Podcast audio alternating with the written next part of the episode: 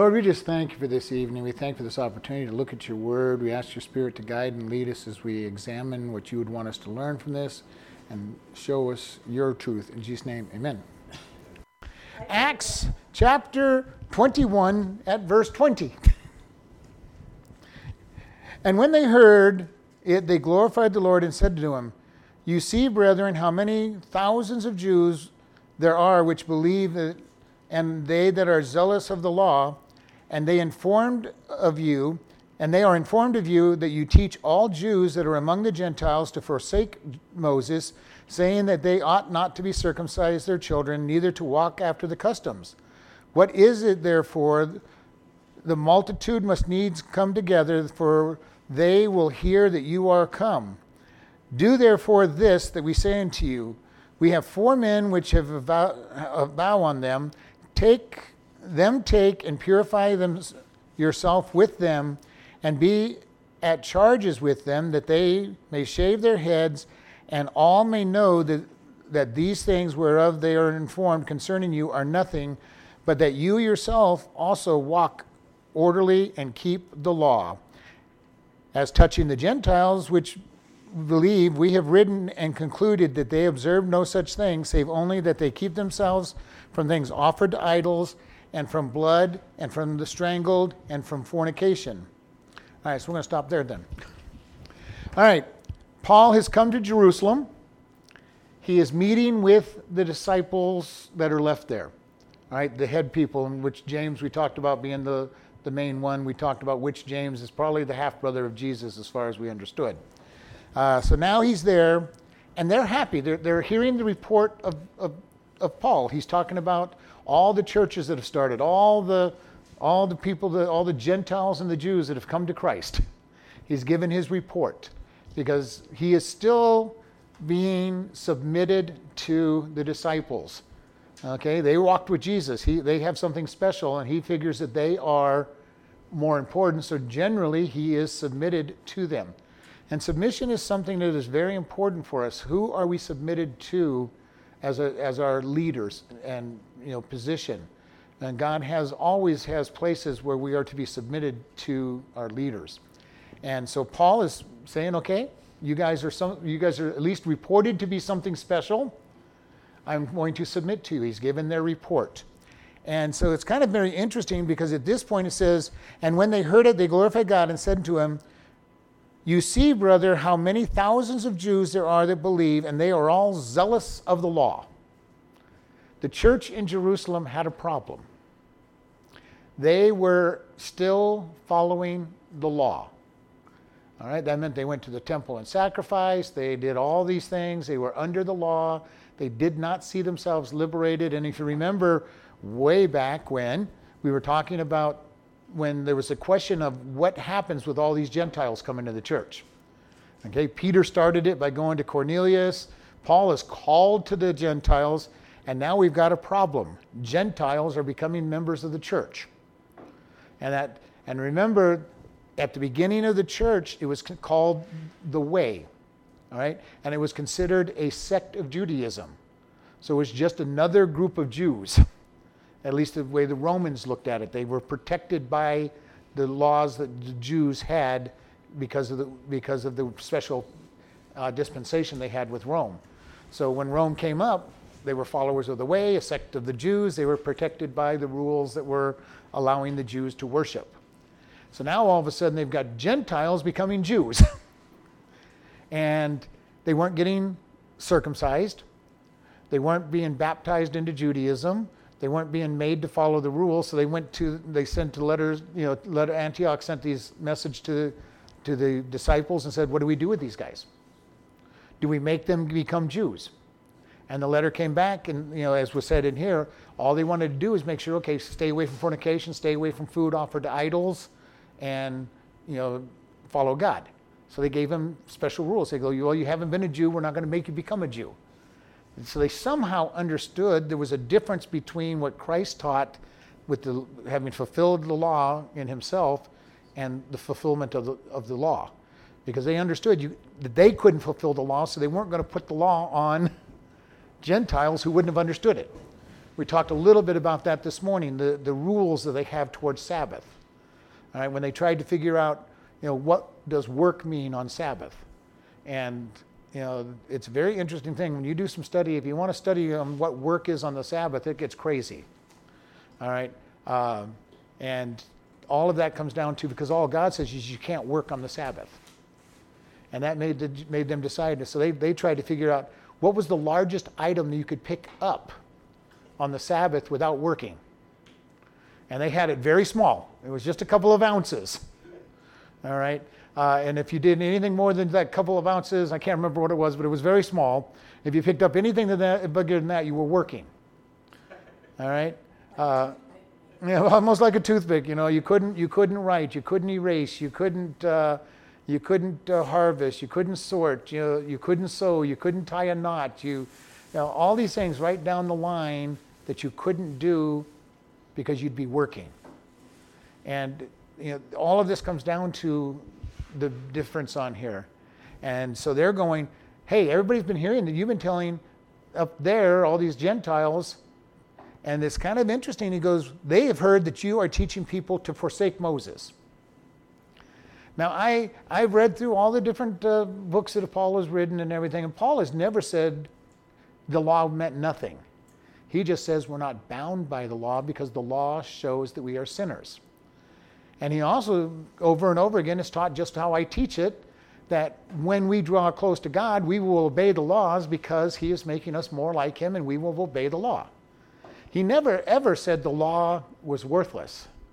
He never said ignore Moses. And you know, and yet this is what is going around Jerusalem. Uh, this Paul guy is telling everybody to ignore the Old Testament. He's telling them to ignore the teachings of Moses. That's a big deal to the Jews. You know, uh, their number one prophet is Moses. He gave them the law. He gave them the first five books of the Bible. He's the one that got them out of out of Egypt. Well, God did, but He's the one that led them out of Egypt, uh, wandered around for 40 years and brought him in, you know, brought them to the promised land, even though he didn't come in. Moses is important, and they're saying this Paul guy is telling them to forsake Moses. So Paul is not a very welcome person amongst the church in Jerusalem. The Jerusalem church still has a problem. The Jerusalem church is full of Jews that are not accepted by the regular Jews because they, they believe in the Messiah has come, and yet they're, they don't accept Paul and the Gentiles because they're still Jews in their mind. So they have a very unique place. And in Jerusalem, as happens even today, when a Jewish person gets saved from an Orthodox family, their family considers them dead. And they will go so far as to have a funeral for them. They will not accept a letter or a phone call from them. They will not talk to them if they see them anywhere around town. They will not talk to them, will not acknowledge that they're talking to them. Because, as far as they're concerned, they have abandoned the, the Jewish faith, and this was happening in Jerusalem. These people were believing in the Messiah. And what that meant is that many times, if you owned a business, nobody came to your store. And this still happens in the Middle East when somebody becomes a Christian, whether it's in Jude, Jerusalem or in most of the Middle Eastern Muslim countries. You become a Christian, if you have a business, only Christians will come to your store. And there's usually not enough Christians to keep you in business. And nobody will supply you with the materials that you need unless there happens to be a Christian supplier. And usually there won't be that because he won't have enough business to supply. So these guys were going to go broke. They were going out of business. And here they were trying to be Jews that believed in the Messiah. And here they got a man that's they're being told is telling everybody to forget Judaism. So this is a big problem. And in one sense, Paul was telling them, you know, you're not bound by the laws. You're, you're, you're, you're under grace. You, you have you have liberty. And so this is a big deal. He's in Jerusalem. And the Jerusalem church is stuck in the law. They don't understand grace yet because nobody's teaching them grace. The disciples had not had the real teaching on grace yet. They weren't having that full understanding. They were beginning to learn it, but they had not especially them dealing in Jerusalem, all they dealt with was Jews. And, all, and they were already religious. They already had a way that they thought and acted and figured that they were ex- being accepted by God. And now they just add the Messiah into their religious practice. And they're not understanding it. Paul understood as a deep theologian of the scriptures, he understood more. And he's coming in, and they say, you know, uh, forsake Moses, saying that they should not be circumcised, their children neither walk after the customs. All right? So here they are. Yes, they weren't supposed to be circumcising their children necessarily, unless they were Jews to begin with. And they weren't to follow the customs. Now, this is a key word that you might have missed the customs. Jesus got in trouble with the scribes and the Pharisees because he violated the customs and the traditions of the Jews. And that's part of what we talked about this morning. God said, You shall not work on the Sabbath. And then they added a whole bunch of rules on what it meant to work. All right? All through the times, they would say, God would say something simple, and the Jews, and they'll admit that they, the rabbis will admit that they're doing it. And what they'll tell you is, we're putting a big wall around God's laws so that you don't accidentally break God's law. You might break our law, but you won't break God's law because we're putting this great big wall around it. There's, from my understanding in the Bible, there's another person who did that very thing. Way back at the very beginning with Adam and Eve. What did Eve say to the serpent when he said, Are you able to eat of every tree? She said, We can eat of all the trees except the tree in the center, the knowledge of good and evil. We cannot even touch it lest we die. Adam, who was the one who was instructed, I believe told her, don't even touch it. So that he was saying, well, if we don't touch it, we can't eat it, therefore we will never violate the law. But he set Eve up because now when she touches, reaches out and touches it and doesn't die, somebody's lied to her, namely Adam. okay? And so now she hasn't she hasn't died when she touches it. Now she has this question of will I die if I eat it? So and this is the problem when we build big walls around things beyond God's rules is we set people up for not being obedient because there's all these extra rules. And here's what's going on. And Paul, in many of these cases, it is a true statement. Paul's not making the Gentiles get circumcised. He's not making them follow the traditions and customs of, of the law. But he is teaching them to honor God and seek God. But they don't understand that. And so a couple of these statements that they're coming up with is true. Not all of them. Because Paul is never saying forsake the law. He's just saying you're, you're under grace, you're not saved by the law. They're still thinking they're saved by the law. They're still trying to keep the laws. And the matter of fact, during this period of time, they're still going to the temple and making sacrifices. This is Jerusalem. They're Jews. They're, go, they're going every morning to the sacrifice. They're giving their praise sacrifices. They're doing, they're giving their Thanksgiving sacrifices. They're giving their pa- uh, Passover sacrifices. They have not come to the conclusion yet that Jesus finished the sacrifices. All right, they haven't come there yet. They're still growing and these are the Jewish, uh, the Jewish, uh, most Jewish of the disciples are still there teaching them to be Jews. All right, and this is the very funny thing. You'll hear everybody all the time saying, "Well, the the disciples had were were there to start a new religion." They never, if you look at the history of it, they never were trying to start a new religion. They had no intention of breaking away from Judaism. They were saying the Messiah's come. They were looking for, they were looking for Jesus to return as the mighty king and kick Rome out of, the, out of Jerusalem and, and start his kingdom and be the center of all the kingdoms. That was what they were looking for. They did, even at that time, they did not fully understand what had happened. They knew they were bothered the Messiah went and died on the cross. Then he rose again from the dead, and then he disappeared again, saying, I'm returning soon. You know, and that's all that they knew, where the angel told him he was returning soon. This is what they knew. They were waiting. Their picture of the Messiah is what we now call the second coming when he comes back in triumph at the end of the tribulation period, sets up the millennial kingdom for a thousand years, and reigns on this world. They were ready for that to happen right that moment. The Messiah has been born, it's time to reign and have everything started, and they still don't understand what's going on. And so they are very, very uh, legalistic. And it says in verse 22 What is it, therefore? The multitude must needs come together, for they will hear that you're, that you're here. There's an interesting thing here that these disciples were afraid of their own church. They're afraid of what their own church is going to do to Paul when they come together and find Paul in their midst. Because they don't like the message that they've been told that Paul is teaching. They don't understand grace, and Paul comes back with this idea. They're coming with this idea that Paul is causing problems for the Jews. You know, he is teaching people to not be Jews. And he wasn't. He wasn't teaching the Gentiles to become Jews. And so this is a problem. He says, the, the multitude of this church is going to hear. Remember, the very first message that Peter spoke on Pentecost, 3,000 people became, became saved. And it's been growing by leaps and bounds since then. All right? So there are thousands and thousands of people in the Jerusalem church still at this point. And they're going, a lot of these guys are going to hear that you're in town. And they don't like the message that you're preaching, Paul. And so they come up with this brilliant idea for Paul, supposedly.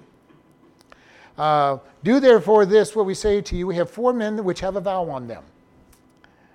Take them and purify yourself with them, and be at charges with them, that they may shave their heads and all may know that these things where they have been informed concerning you are nothing, but that you yourself are walking orderly and keep the law. All right? We've got four guys, they've made a vow. We think because they're talking about shaving their head, it was probably a Nazarite vow. A Nazarite vow was one where you took a pledge to honor God, not shave your head, not drink any wine, not touch anything dead for a certain period of time, and then at the end of the time, you'd make your offering They'd shave your hair all off, you know, that you hadn't been that you hadn't cut for that period of time, and it and it was in honor of God. I'm going to honor God and, and do this. And so they're saying, Paul, you know, why, we want you to show off. You know, we want you to show off to the people that you still follow the law. That you're going to go offer the sacrifices. You're going to help pay the expenses of these guys that are due for their for their offerings. And very interesting, this Nazarite vow, which is from Numbers chapter 6, involved, you know, all these things that you were not to do. And then at the end, you brought in an animal and you offered it for sacrifice. Actually, three animals to offer for sacrifices. Had your hair shaved off and you it fulfilled your vow and paid your, paid your vow. So we're Paul, go ahead and go to the temple. Put, you know, do all the things that you're supposed to do as a good Jewish individual. Put on a show Paul, we know that you've been out there in the in the Asia Minor. You haven't been back for offering sacrifices, and you're and you're teaching about the salvation of salvation through grace through Jesus. But now that you're back here in Jerusalem, do things our way. Now, this is something that is very interesting because Paul knows better. And yet, he's at the Jerusalem church with the Jerusalem elders and he's submitting himself to their statements instead of arguing with them. And this is something that is very important. You know, I have visited many churches, many different denominations, very, you know, and I know what I can say in each denomination and what I can't say. And if I'm visiting a denomination, my job there is not to go cause confusion with that church. My job is to teach the gospel as best I can within the confines of what they teach. If I go to a church that believes you can lose your salvation, I'm not, my message is not going to be to them eternal salvation. All right? I, it's not my job. I can teach salvation. I'll teach that Jesus died for their sins uh, and, and bring them in. So Paul is going to honor their request. It's going to get him into trouble. All right? Uh, it's going to be lots of trouble because he's going to honor these leaders who are saying, go with these guys. We've got four guys that are at the end of their vow it's time for them to go to the temple, get purified. Paul, go in there. You know all the rules. You know, they know that he studied under Gamaliel. They know that he was a Pharisee. He knows the rules inside out. He was a member of the Sanhedrin. You know, uh, he was he was a top dog in, in, the, in it, so he knows the rules. And they're saying, go out, show everybody that you are still a Jew. And Paul, on one side, has no problem with this. He still thinks of himself as a Jew. He just hasn't been telling everybody else to be, you know, continue. So he has no problem really going to the temple for this process. And so when he gets there, uh, you know, and as touching the Gentiles which believe, we have written and concluded that they deserve no, that they observe no such thing. Okay, so they're admitting we have told the Gentiles they don't have to do. So they're saying, we, we accept, you know, we, we, we gave you this letter uh, that they should uh, keep themselves from things offered to idols. All right? Paul, when he writes to the Corinthians, is not going to follow that one. Okay? He understands that an idol is a piece of gold or a piece of wood or a piece of rock that has no power, and eating food offered to them is not a problem. Okay, so he's, he's already ignored that one, or will ignore this when he, when he starts writing to the Corinthians. Um, and from blood, and we don't indicate whether that was true or you know, not, but this idea of blood wasn't just eating blood in the meat.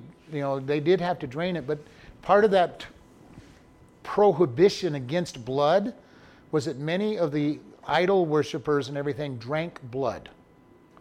Okay, not just ate some blood that was left over in the meat, but literally used blood in their worship. And that was what was being forbidden. Now they went through and, and drained all the blood out and all that stuff. And we still to this day drain the blood out and then we inject red dye back in to make it look like we have blood uh, in, our, in our food. uh, and from things strangled and from fornication. So Paul has no problem with, the, with probably the blood and the fornication and the strangled, strangled animals. And they did not allow strangled animals because they considered that a cruel way to die. All right?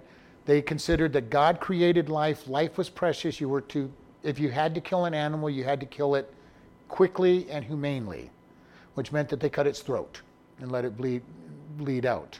You know, they cut the major artery and let it bleed out. Uh, so they, this was that whole thing. They were saying, be humane, do not commit fornication, don't drink blood, you know, don't, don't consume blood. And they also said, keep from things offered for idols. And that was the one thing where Paul did not follow, follow up on. All right? So they go, this is what we told them. Now, if you go back to the original statement, this wasn't all of what they told them, but this is what they're at at this point in time. Um, we're not going to go back too much, you know, we're not going to go too far back in there, but they had, they had included other things in the, the original instructions. So there has been some letters going back and forth saying, you know, uh, this is what God's saying. No, it's you know, and and changing. So this is this is a little easier than it was the first time, and they actually understood. Paul, we know this. You know, we understood. This is what we wrote to Antioch when, when it is, but now you're being accused of going too far the other direction. All right, Paul. People are saying that you're no longer a Jew when you're out there with people, and there was a reference to Peter in Antioch, where he pulled away from the saints when people came from Jerusalem. You know, he was, he was in Antioch not being a Jew.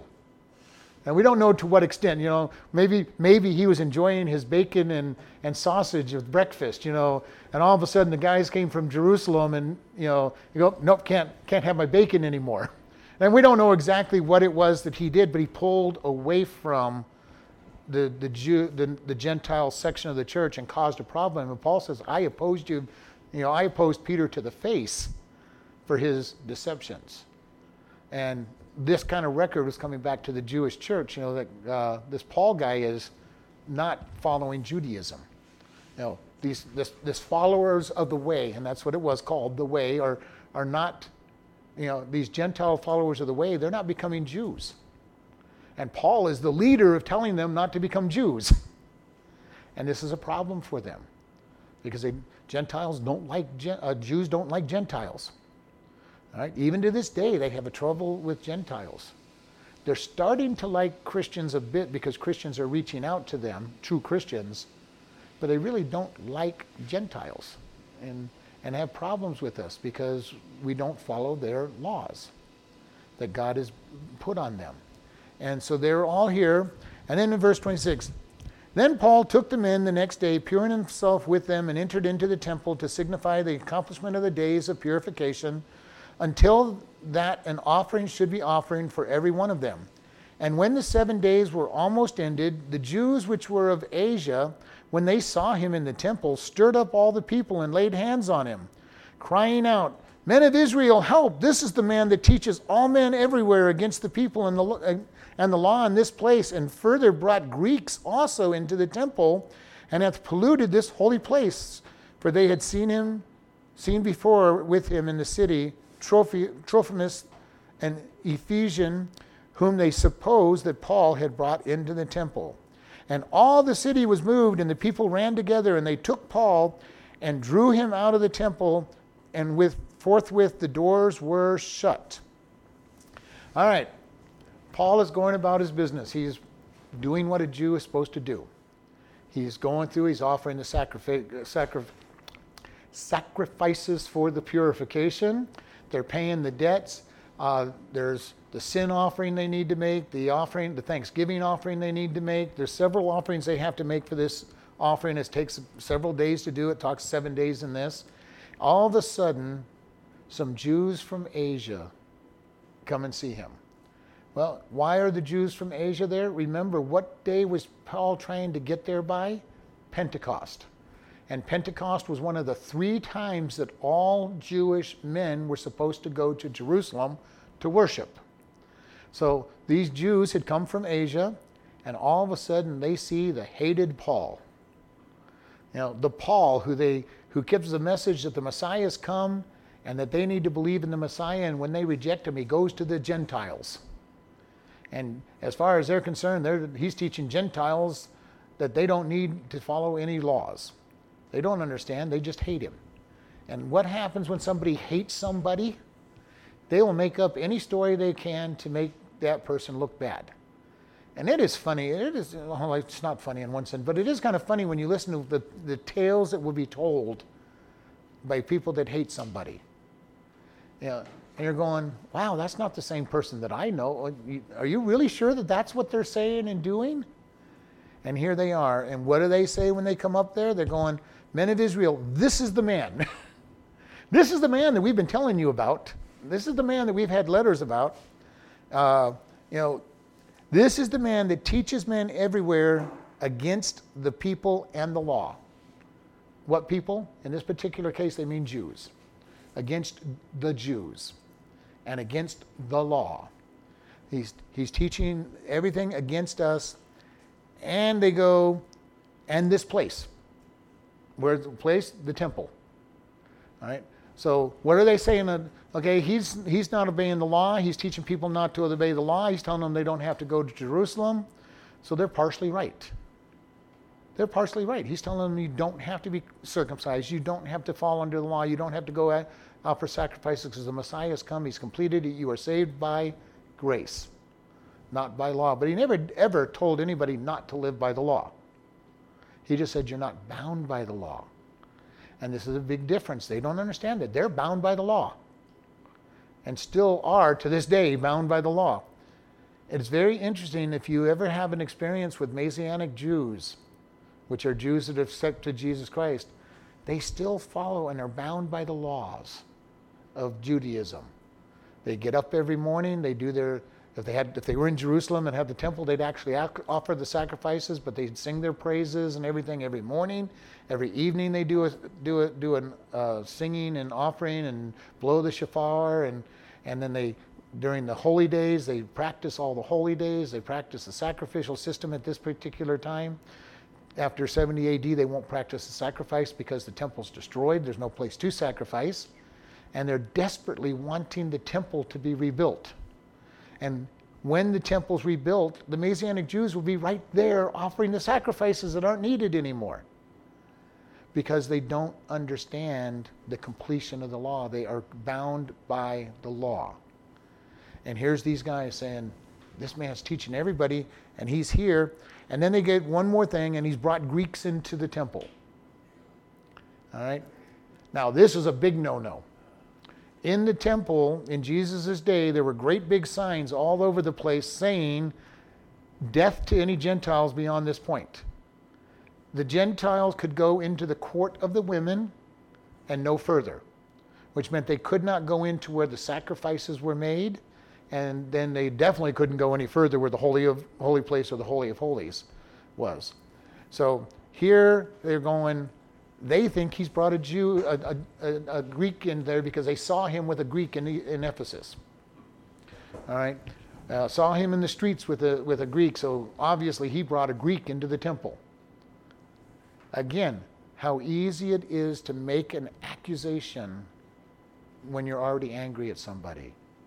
And if you've ever done any kind of conflict resolution, some of the things you hear are so stupid when, when people will swear that somebody said something or did something when all the witnesses say it didn't happen. And I'm not saying that they're lying. From their perspective, it's probably true. At least that's what they think. They think they're telling the truth. And you, you know, when, if you ever do conflict resolution, make sure you get to hear both sides before you make any judgments. Because uh, you hear one side and you think, boy, that person's an absolute dog and a terror and they're awful. And then you hear the other side and going, okay, now who's telling the truth? You know, uh, and that's when a third or fourth witness is, is really wonderful. Uh, and I'm not saying they're lying. They, they probably are telling you the truth from their perspective in most cases, uh, or at least how they perceive the truth. And it's very interesting. And here they're saying he brought a Greek into the temple. That's going to stir up everybody. It's bad enough this other things, you know, he's, he's a really bad guy. He's, he's attacking Moses and everything. But to bring a Greek into the temple would be the most awful things. And the people believe that statement. All right? They believe that statement in verse 30. Uh, and all the city was moved, and the people ran together, and they took Paul and drew him out of the temple, and forthwith, and the doors were shut. There's a riot. and we don't know if all the people, but definitely all the people in the temple. And outside the temple, when they start talking about this man's bringing a Greek into the temple, is going to rile them up. And we have a riot in Jerusalem going on right now. And Paul is at the center of this. And Paul is not a, not a, not a, un, uh, in a place where he doesn't know riots. He's caused riots everywhere he goes by preaching Jesus. This one he didn't cause, though. He hasn't been teaching. He is being a Jew at this point. He hasn't even teaching Jesus in the temple at this point. And a riot erupts around him just as was predicted by all the different prophets that spoke to him. Paul, you go to Jerusalem, you are going to be arrested, and you're going to be handed over to the Gentiles. Hasn't happened to been handed over to the Gentiles, but he will by the end of the chapter. All right? Uh, and they come out and they are drug him out of the temple. They shut the doors of the temple. And what is getting ready to happen? They're going to take him to where they can stone him. He has desecrated the temple as far as they're concerned. They're forgetting one very important part to this the court. they're, they're, they're leaving out the, the trial. He has to have two accusers that agree completely with his charges to be able to be condemned to death. They're, they're not planning to do a court case with him. When Jesus was sent to, to death, they could not get the witnesses to agree.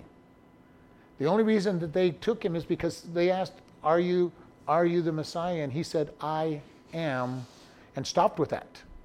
He claimed by using I am, I am God. And that was enough for them. That, you know, in their presence, all of a sudden, he'd committed blasphemy, claiming to be God. Now, he was God, so it was the truth, but from their perspective, you know, he was claiming to be God, and that was, that was it. They, they crucified him. Uh, here, Paul is not going to get a chance to have a defense if they have their way. They're, they're dragging him out, uh, out of the doors, and they shut the doors. And verse 31 And when they went about to kill him, tidings came to the chief captain of the band that all Jerusalem was in an uproar, who immediately took soldiers and centurions and ran down unto them and when they saw the chief captain and the soldiers, they left beating, left beating of Paul. Then the chief captain came near and took him and commanded him to be bound with two chains and demanded who he was and what he had done. And some cried one thing and some another among the multitude. And when he could not know for certain for the tumult, he commanded him to enter into the castle. And when he came to the stairs, so it was that, that he was borne of the soldiers for the violence of the people. For the multitude of the people followed after him, crying, Away with him!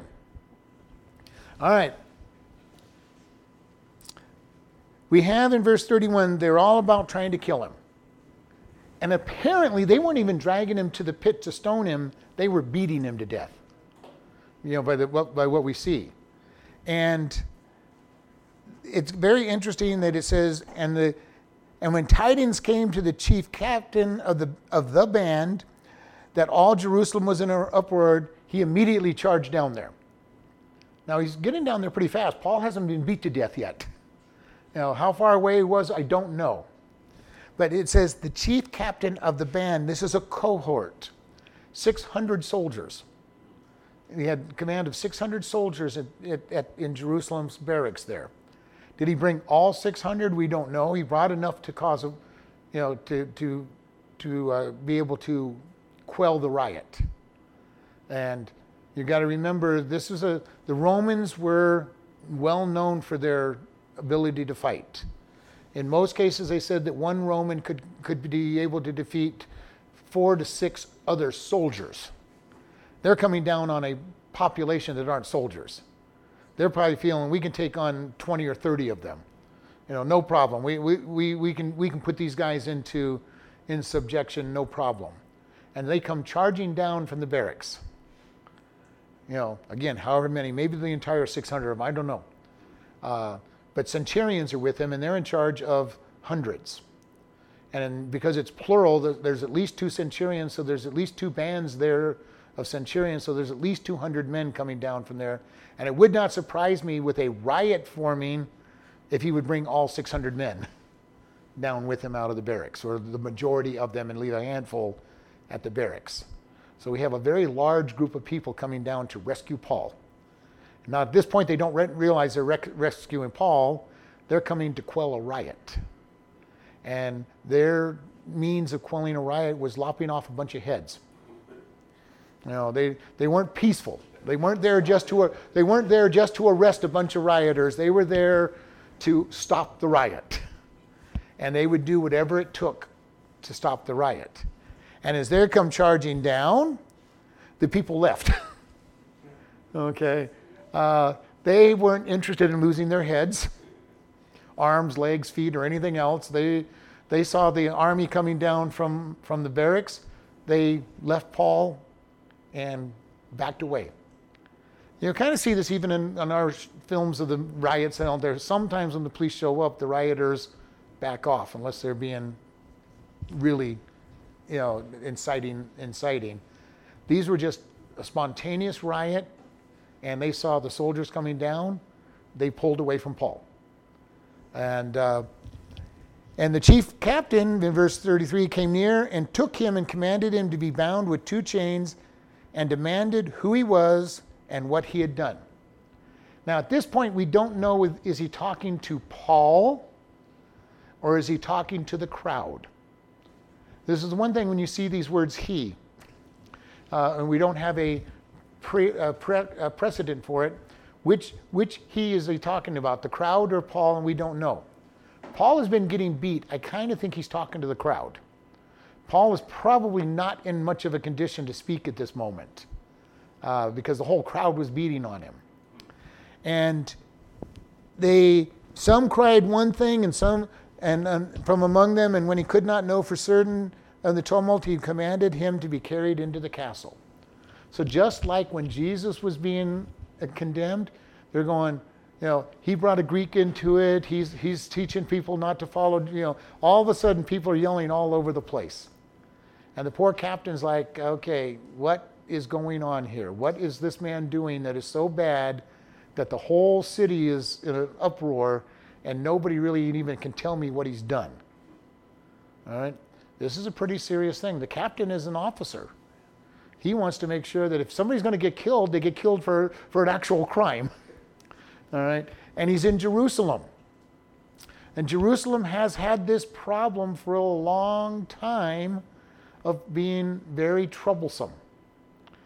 Pilate put Jesus to death because Pilate had had three other occasions where he had gone in to stop riots, lopping people's heads off. And the Caesar said that if you have one more time when you have to quell a riot that way, you're not going to be the governor of Jerusalem anymore.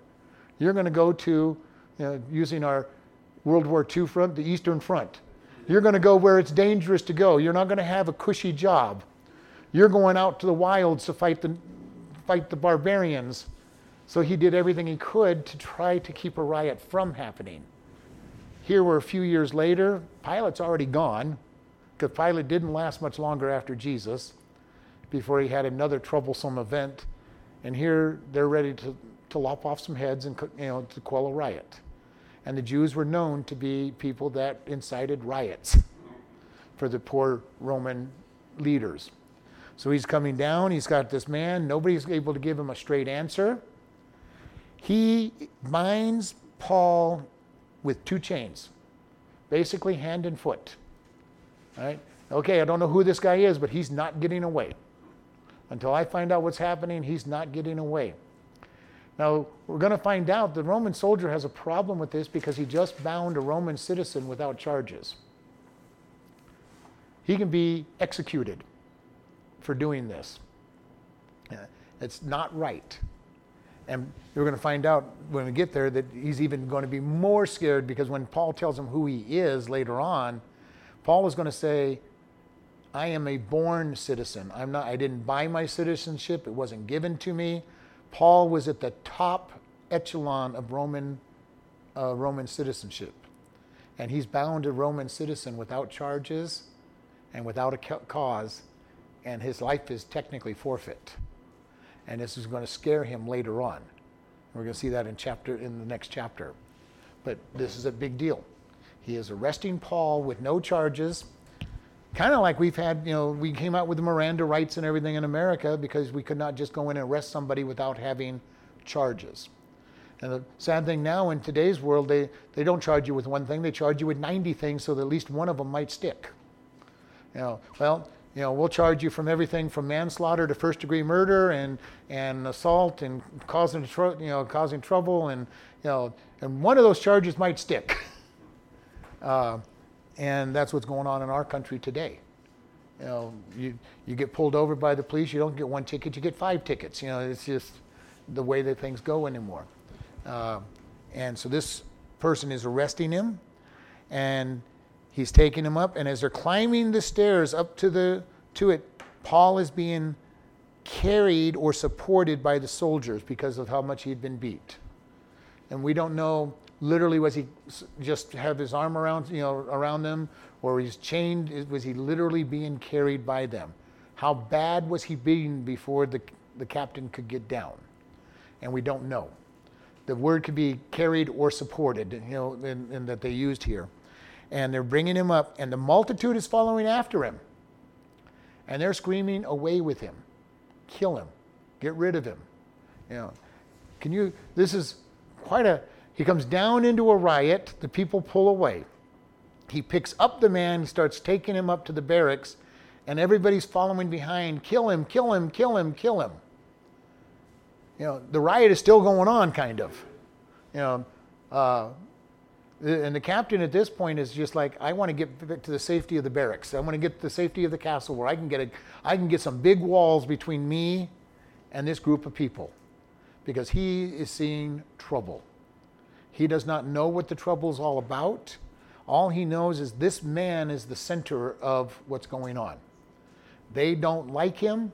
They, he doesn't have a clue what he's done, has no clue what's going on, other than they want him dead. Now, the problem is the Jews did not have permission to kill anybody. Only the Romans did, which is why Jesus had to be given to Pilate to be crucified. The Jews did not have the permission to kill people and execute people because, because of their laws. When Stephen was stoned, it was against the Roman law, and I'm surprised the Romans didn't come in and break it up. because they weren't allowed to kill people. They, they, they were able to practice their religion, but they weren't allowed to kill and commit capital crimes. And so this is what he's going to take Paul away and say, I got to find out what's going on. But I want to do it inside the walls of the citadel where I'm protected. Now, my, my guards can easily guard the gates. They, we're kind of in the middle, you know, let's say he brought even half of his army, three or four hundred men, around an entire thousands and thousands of people. Now you might lop a lot of heads off, but if a thousand people want to get get you, they're going to keep coming in at you and overwhelm you. Now they may kill lots of them, but they're going to be probably dead in the long run because they'd just be overwhelmed. Uh, this is how different nations have fought battles. Uh, in World War II, the Russians won most of their battles not because they were superior in weapons, they would just lose thousands of people and just keep coming.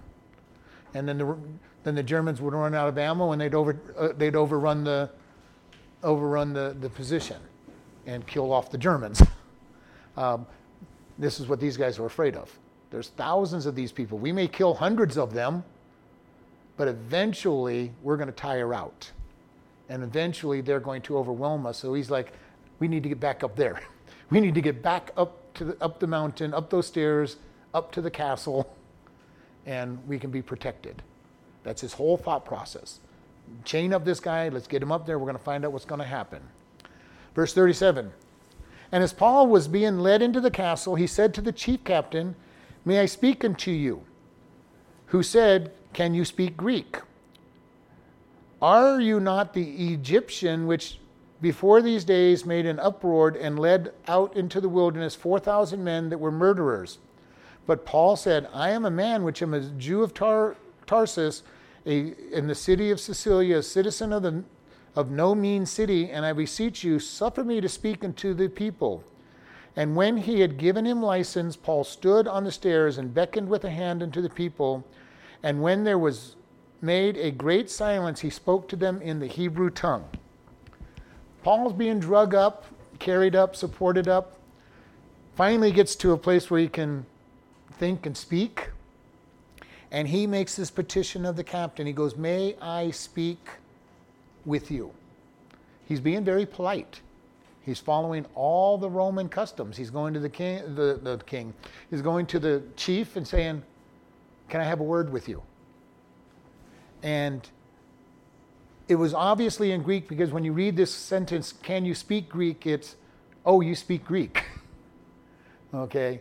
So he's kind of startled that this man that he's having with him speaks Greek. And probably it was a polished Greek. You know, Paul was no minor Greek. You know, his Greek, he spoke Greek and everything else because he was an educated man. So it was probably a very polished Greek. It wasn't just the Koine common Greek. And at that point, people spoke a what was called Koine or common Greek. It had several free phrases, it had several hundred words so that you could communicate. Uh, Paul is obviously using a language that is more complete. And this man is astonished. Okay? Uh, who is this that I have arrested? You know, I went down amongst a bunch of Hebrews who barely speak any Greek at all, and this man is now speaking to me in Greek, asking for permission to speak. He's astonished. he's wondering now, who have I put into my possession? Who is this that I that it, that, is, that I'm carrying? And he asks him a question. He goes, "Are you not the Egyptian which these days made uproar and led out into the wilderness four thousand men that were murderers?" Josephus tells us that during this period of time, there was an Ethiopian, uh, an Egyptian Jew causing an uprising. So, and he had been, he had led his people out, and they were, he led an army of 4,000, and they considered them murderers because they kept killing Romans. All right, they kept going to battle with the Roman cohorts, and the 4,000 of them's a pretty good, pretty good army, and he's thinking he caught, you know, when he first goes down there, he's thinking he caught the, this big rebel I've got terrorist number, whatever, whatever he was on the top 10 uh, list. He goes, I, I got the terrorist, you know, I got, he's in my possession now. Which is another reason why he's surprised that this man is speaking Greek to him. He thought he had captured an Egyptian. Now, why I don't know. I don't think I don't think that uh, Paul was looking anything like an, like an Egyptian, uh, but he's thinking he got I got a number I got a big terrorist, uh, and I I've, I've I've got a big mark on my on my thing. I've got I've got somebody on the top ten most wanted uh, list, and he go, aren't you one of those? Aren't you this man? And Paul goes, no. I am a man which am a Jew of Tarsus.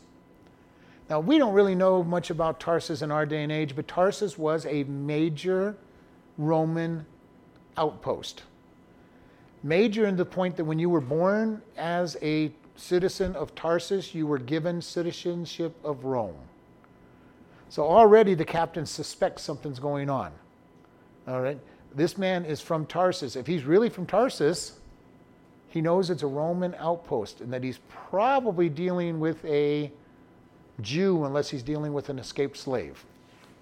So there's already this little click in the back of his mind. Uh, we might have a problem here. All right? And Paul goes on, no mean citizen, uh, no, no, mean, no mean city, all right? No small city, no, no minor city. This is a major city. And he says, I beseech you that you suffer me to speak to the people. Now, this is a pretty big, bold claim. They've already been trying to beat him, and he hasn't had a chance to defend himself.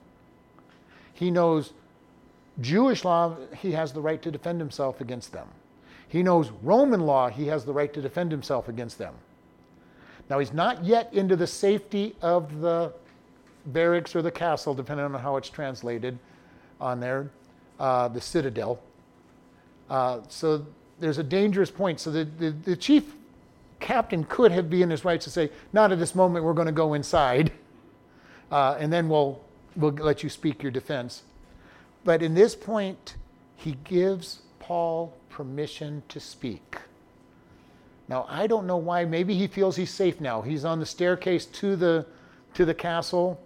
Uh, his men now can guard this, and from our description of it from Josephus, there are large, steep cliffs on both sides of the staircase. So he's not able to be attacked from the sides. He has people can only come up the staircase, so he feels comfortable. Otherwise, he'd have never let Paul speak, uh, even from this staircase. But he's on this staircase that is very steep sides. He can go, okay, my men, my men can, can now protect us. Uh, we can we can hold our own, and at worst case, we'll back up out, the, out of the steps and get into the door, and we'll close the door, and we we'll be okay. We won't have to kill too many of them uh, before we're overwhelmed. And he lets Paul speak, and then Paul speaks in Hebrew to the people. And remember, Paul is an educated man. He has studied at the temple. His Hebrew is going to be flawless as his Greek is. He's He's been an educated man in two different education systems.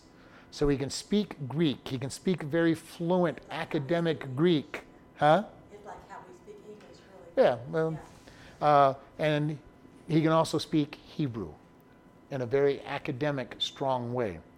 Uh, you know, if you know, if you've ever talked to somebody who's been trained in the colleges and everything, and they have that crisp, clean, and and and perfect English, you know, English. Well, this is him talking to them. People are going to this guy sounds like any of our Pharisees and Sanhedrin because they didn't recognize him. You know, he hasn't been he hasn't been part of the Sanhedrin and part of the leadership for 20 or 30 years now. Ever since he went away, there's been a generation of people who have forgotten who he is. Is it's been a while. He's been away for a long time. Might have only been 15 or 20, but still long enough that people forget. You know, he was up and coming. He was the star coming up, and he's been away. Nobody really remembers who he is. He's going to remind them in the next chapter that I studied and thought we were talking about tonight, but you know, he's going to remind them who he is. He's going to remind them who, or who he was. Uh, but it's like anything with politicians, you know, if you unless you're really into politics, after somebody hasn't got has missed a few cycles of the of the election, you go, who are you talking about? Yeah, well, he was he was you know number two on, on, on four on four elections and never quite could make it. Oh, okay, wasn't important enough to remember. you know, Paul was the up and comer. He was a rising star. And then all of a sudden he disappears. And after a few years, everybody's going, Saul who? You know, Saul of Tarsus, who are you talking about? Now, certain people in the Sanhedrin, of course, would remember him because he was close to them. But most of them now are getting retirement, you know, retired and everything. So it's, there's going to be a Saul who? Who are you talking about? And all of a sudden he rises up and he starts speaking with the language of a Pharisee, the authority of a Pharisee, the power of authority, and authority in his voice of a Pharisee. And all of a sudden they're going to get, all right, we need to maybe pay attention. Maybe, maybe something's going on that we don't understand or know. And he grabs their attention. And we're going to stop here. And next week we'll start chapter 22. Lord, thank you for this evening. Thanks for this opportunity to look at what, what can happen when people start walking in the flesh and deciding to do things their way. And we ask you to just help us to stay focused on you and all that we do and learn forgiveness and mercy. And we just thank you. In Jesus' name, amen. Listening friend, do you know where you'll go after you die? Without the gift of Jesus, it will be an eternity in hell without God. Good works will not get you there. For by grace are you saved through faith, and that not of yourselves, it is a gift of God, not of works, lest any man should boast. To spend eternity with God, we must recognize that we are sinners in need of Christ. For all have sinned and come short of the glory of God, and the wages of sin is death, but the gift of God is eternal life through Christ Jesus our Lord. To be assured eternal life, we simply talk to God, admit you are a sinner, and ask Him for His free gift. You must mean the words to get the to be answered. Jesus is waiting to hear your request. If you have asked him for eternal life, he has come into you and he will change you. Start reading the book of Ephesians and see what God says about your new life. After you understand the book of Ephesians, you can start reading the Gospel of John. Next, find a good Bible teaching church. Tell the pastor about your decision for God and be taught. If you contact us, we will send you a new believer booklet free of charge. Congratulations and grow in Christ. You can contact us by email at office at chloridebaptistchurch.com or by snail mail at P.O. Box 65, Chloride, Arizona 86431. We are happy to help with your new life in Christ or even answering Bible questions. Again, congratulations on your decision for Christ.